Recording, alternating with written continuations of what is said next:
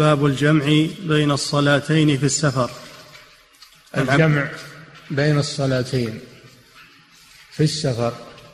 الجمع بين الصلاتين هو أن تقدم الصلاة المقبلة إلى الصلاة الحاضرة جمع تقديم كجمع العصر مع الظهر في وقت الظهر وجمع العشاء مع المغرب في وقت المغرب أو العكس تؤخر الصلاة الأولى وتصلى مع الثانية في وقت الثانية حسب الأرفق بالمحتاج إلى الجمع. والجمع يباح الجمع يباح. ليس سنة كما يظن بعض طلبة العلم ما هو سنة لكنه يباح للحاجة فقط. وإلا الأصل أن تصلى كل صلاة في وقتها. لكن يباح عند الحاجة أن يجمع بين الصلاتين. والحاجة التي تدعو إلى الجمع ثلاثة أقسام.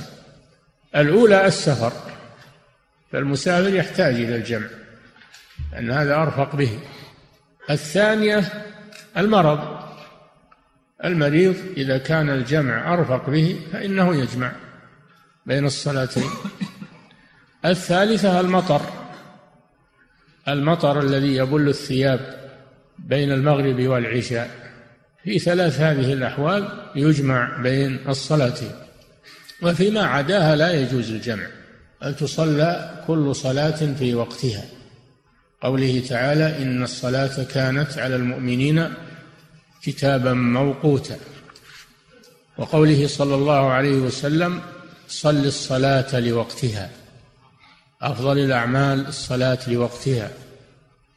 فلا يجوز الجمع في غير هذه الحالات الثلاث إلا ما شابهها من الأحوال الضرورية التي لا يستطيع الإنسان أن يصلي كل صلاة في وقتها. مثل إنسان سيدخل عملية جراحية يدخل عملية جراحية ويستغرق الوقت فهذا له أن يجمع قبل الدخول في العملية المريض أو الطبيب الذي يعالجه. المريض أو الطبيب الذي يعالجه هذا عذر عذر من الأعذار. فالجمع مباح بين الصلاتين في السفر وهو من تيسير الله عز وجل لهذه الأمة وهو ورد عن الرسول صلى الله عليه وسلم في هذه الأحوال الثلاث وهو مذهب جماهير أهل العلم. أما الحنفية فلا يجيزون الجمع ويقولون كل صلاة في وقتها إلا في حالتين في ليلة في يوم عرفة يجمع بين الظهر والعصر. وفي مزدلفة يجمع بين المغرب والعشاء. يقولون ما هم من أجل السفر وإنما هو من أجل النسك.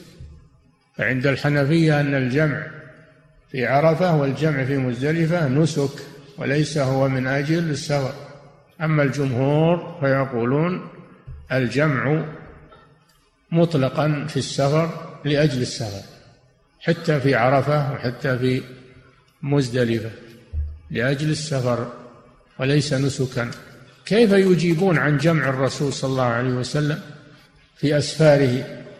يقولون المقصود الجمع الصوري لأنه يؤخر الصلاة الأولى إلى آخر وقتها ويقدم الثانية في أول وقتها فيجمع بين الصلاتين. هذه في آخر وقتها وهذه في أول وقتها فيكون جمعا صوريا.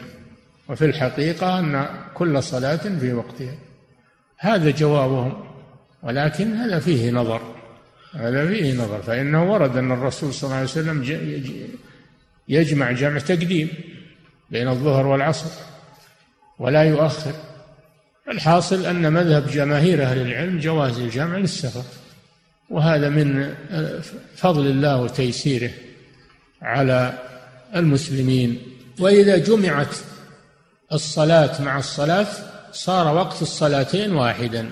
صار وقت الصلاتين واحدا.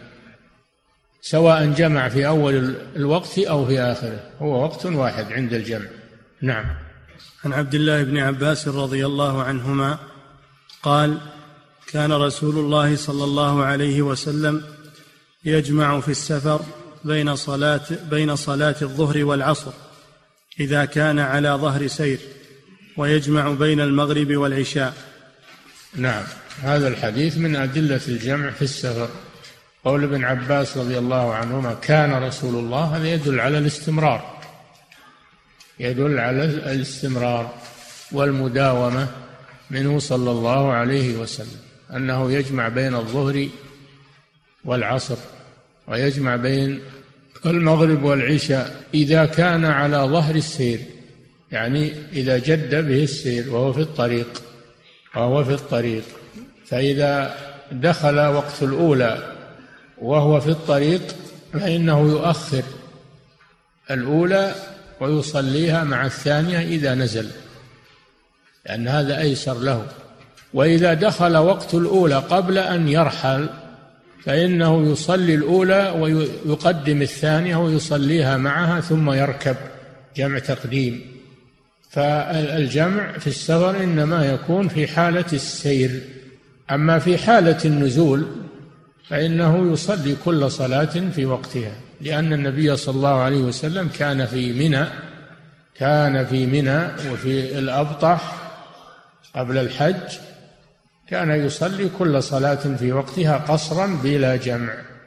فالنازل يقصر لكنه لا يجمع.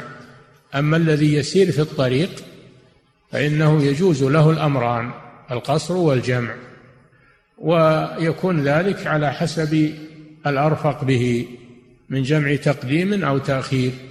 نعم.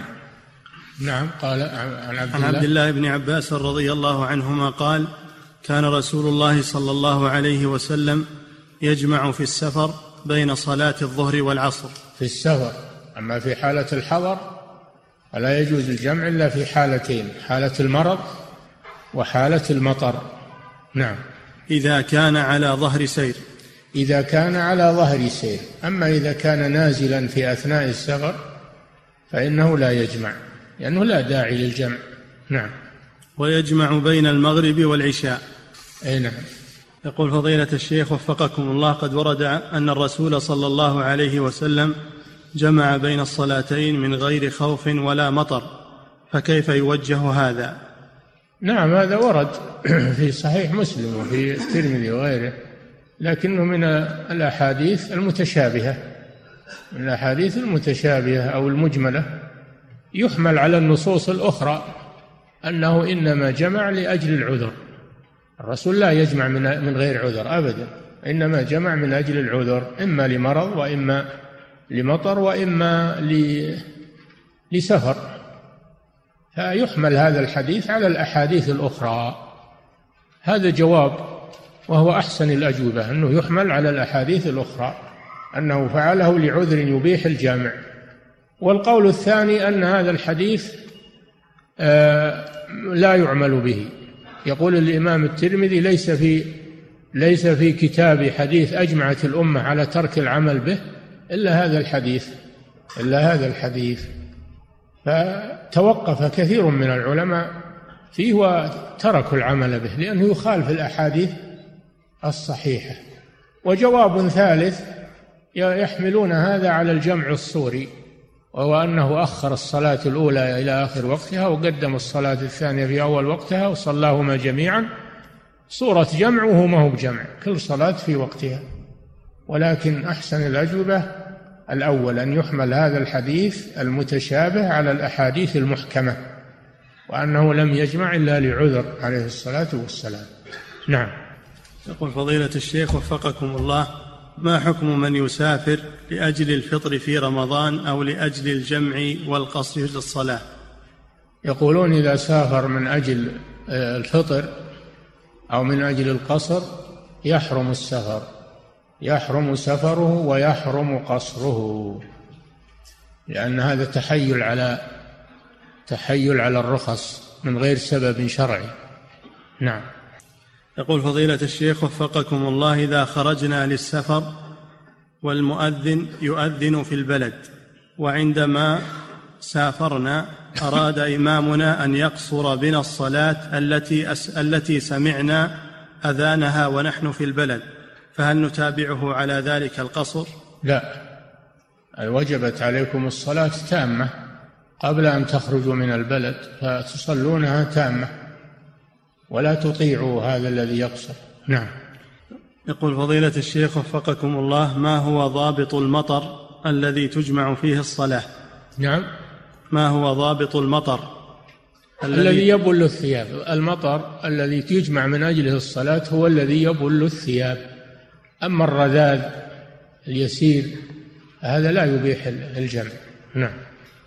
تقول فضيلة الشيخ وفقكم الله ما الرأي في من يجمع بين صلاتين من دون قصر؟ علما بأننا قد خرجنا أكثر من ثمانين كيلو فهو يجمع لكنه لا يقصر. نعم. الإتمام جائز في السفر لكن خلاف الأفضل. يجوز الإتمام في السفر لكنه خلاف الأفضل والأحسن. الصلاة صحيحة إن شاء الله. نعم. قل فضيلة الشيخ وفقكم الله تحديد مسافة السفر بثمانين كيلو هل عليه دليل؟ وكيف توصل إلى هذا الحد؟ نعم لأن الرسول صلى الله عليه وسلم قال لا يحل لامرأة أن تسافر مسيرة يومين مسيرة يومين إلا ومعها ذو محرم واليومان مرحلتان للراحلة. كل مرحلة أربعين كيلو. المرحلة التي يسيرها على قدميه في اليوم أربعين كيلو. ما يزيد ما يستطيع يزيد عليها. ولا تستطيع الراحلة تسير أكثر من أربعين في اليوم. وهذا المعتاد والمعروف عند العرب. فأخذوا من هذا الحديث تقدير المسافة في السفر. نعم. يقول فضيلة الشيخ وفقكم الله. دل على أن ما دونه لا يسمى سفرا يشترط له المحرم للمرأة. نعم.